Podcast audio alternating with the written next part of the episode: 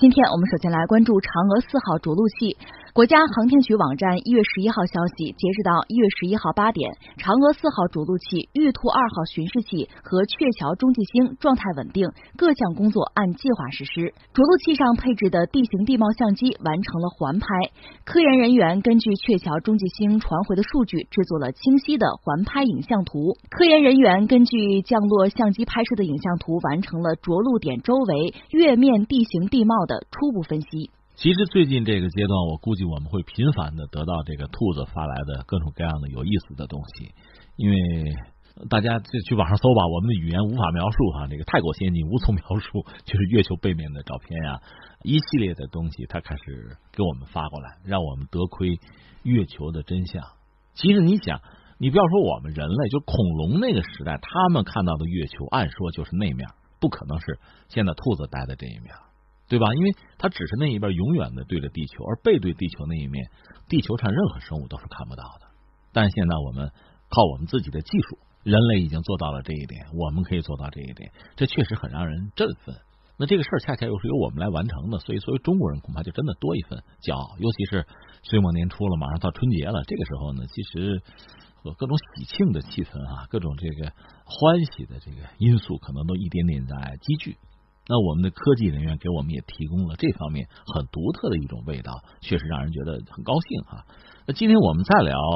在月球背面我们的这个活动呢，我觉得有两点应该关注一下，一个是什么呢？就是要看到我们这次它实际上也带有国际合作的性质，它实际上也多少让我们看到了在未来中国航天的这个道路上，我们的这个选择上其实。是给整个世界留出了空间的，我觉得这是一个。再一个，我们不妨也扫描一下其他国家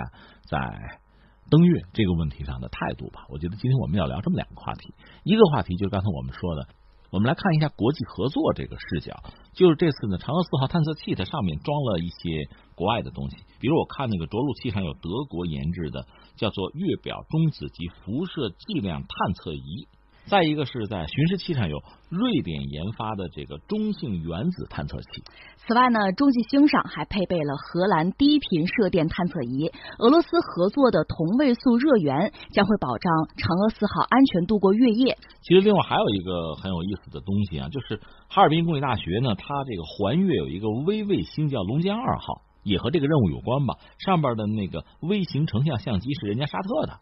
那我估计主要是沙特掏钱吧，他们的技术达不到这个水平。当然，另外如果说涉及到整个工程呢，你像这个欧空局他们的测控站，包括我们设在阿根廷有这个深空站，都起了关键的作用。最有意思的是美国，之前我们聊过，就是我们的总师曾经说过，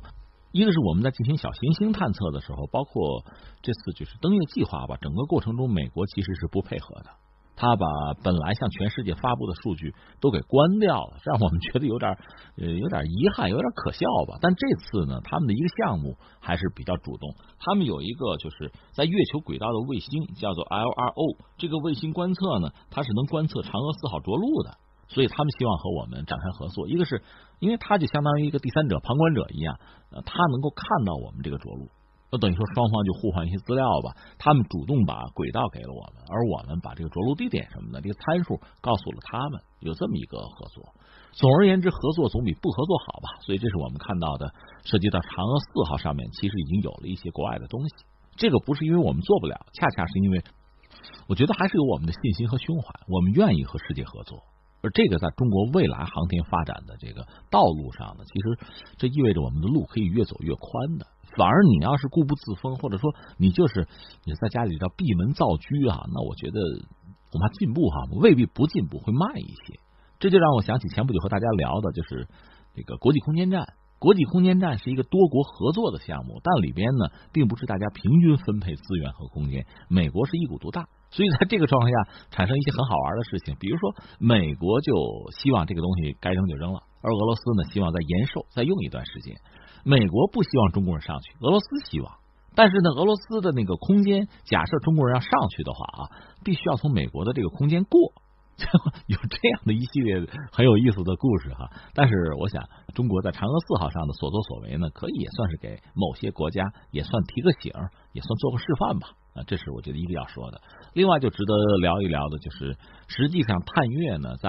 上个世纪，其实从五十年代开始，苏联就开始做工作。苏联其实有点什么呢？起大早赶晚集了。苏联呢，按部就班的做了很多工作。他最后也从月球上，他那个无人探测器哈，也是世界上第一个完成过软着陆在月球上啊，而且把月球上可能一百多克这个土壤带回地球，就回他都做了，但是他人没有上去。而美国，我们讲过，当年就是为了算是打破苏联在这个领域一直领先的这个地位吧，必须要玩个大的，就是冒险。因为苏联我们讲按部就班嘛，他最早把人造卫星扔上去了，然后把人扔到太空上去了，就一系列的做法，包括他这个航天器在太空轨道上能够这个结合，类似这样的事情一点点都在做哈。包括在五十年代末，他就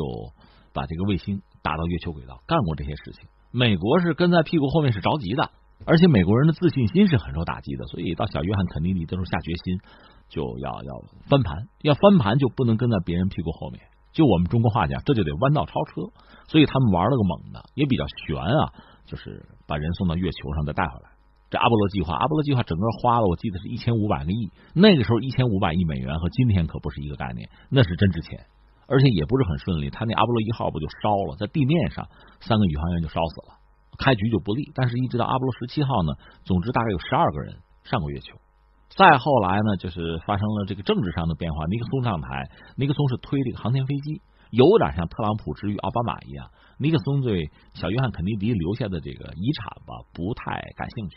所以阿波罗计划就草草收场了。本来我们说过，美国人也有想在月球背面着陆的计划，活活也实现不了了，也没有钱，另外也要求个安全吧，这个事儿就放弃了。这是我们刚才讲了讲美苏围绕着月球的这个争斗哈，那时候还没咱们的事儿呢，主要是他们两家。但是进入二十一世纪之后呢，形势发生变化，多国又开始考虑要不要登月。这里面对美国人和俄罗斯人来讲，实际上可以叫重返月球，因为他们去过，尤其是美国人。美国人我记得在这个小布什的时代，曾经拟过一个。雄心万丈的计划，重返月球叫星座，这个计划叫星座。而且这次重返月球呢，已经不是简单的把人送到月球待两天，不是。他们一在月球上哈搞基地，月球基地。另外呢，那就是要拿能源、拿资源了，从月球往地球上搬运点东西。这是他们当时想的非常宏伟的一个计划。相应的那个火箭 SLS 都已经搞了，那个现在基本上搞出来了。而且这一系列的计划就推开就做哈，但是做到半拉半呢，就是奥巴马。最终又叫停了这个计划，为什么？没钱。其实美国人做这个事情外乎三个层面的问题：一个是技术，技术上他其实没有太大的麻烦，他去过；再就是什么呢？就涉及到这个政策，就是国家政策；再一个涉及到就是最要命的资金，没有，至少不足吧，所以就又悬在那儿了。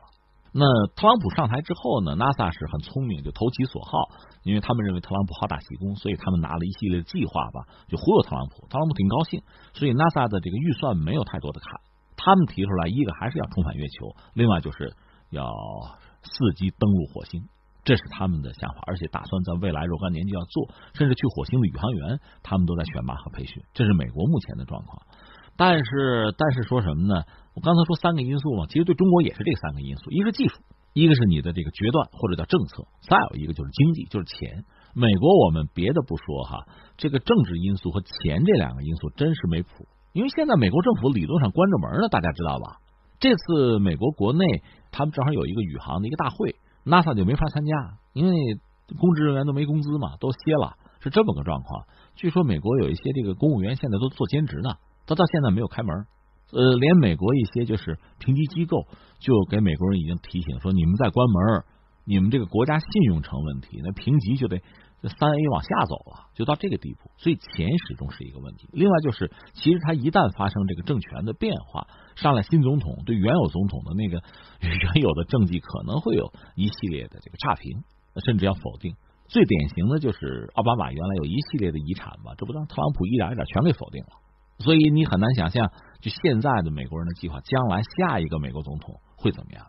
说不清。以前我们讲，有的时候可能有些共识，比如对中国的态度，我们认为像从特朗普到之前的奥巴马，实际上是有共识的。而且对中国的态度呢，我们认为现在他的共和党、民主党其实也有一定的共识。但是你说在登月的问题上，还是去火星的问题上，NASA 的计划上，这就完全没谱。你完全没办法想象下一个就是美国总统会怎么样，另外？美国经济会怎么样？所以就走走看看吧。这是美国，俄罗斯和美国的状况其实大同小异，说到底也是没钱。如果从政策上讲呢，公开的说法，俄罗斯也是要重返月球的，而且要派人上去的，而且他的目的和美国人一样，也是想弄点那个资源、能源什么的回来。其实他们还从来没有把人送到过月球上去，在这点上，他们你要说比中国按说是领先，按说啊，因为人家苏联时代就曾经把人送到太空站什么的就有没问题，但是这么多年也没上过月球，上月球和去太空站已经完全不是一码事了，所以他现在起点在哪，而比中国人是不是领先领先几步，其实也还不好说。另外最关键的，我们多次讲俄罗斯，俄罗斯现在雄心壮志真的是有的。而且普京一直希望在经济上全球前五嘛，但问题在于，我们就说你的经济结构没有改变，你的制造业也没有回归，你拿什么来满足自己就航天呀、重返月球就这样的梦想？你怎么能做到？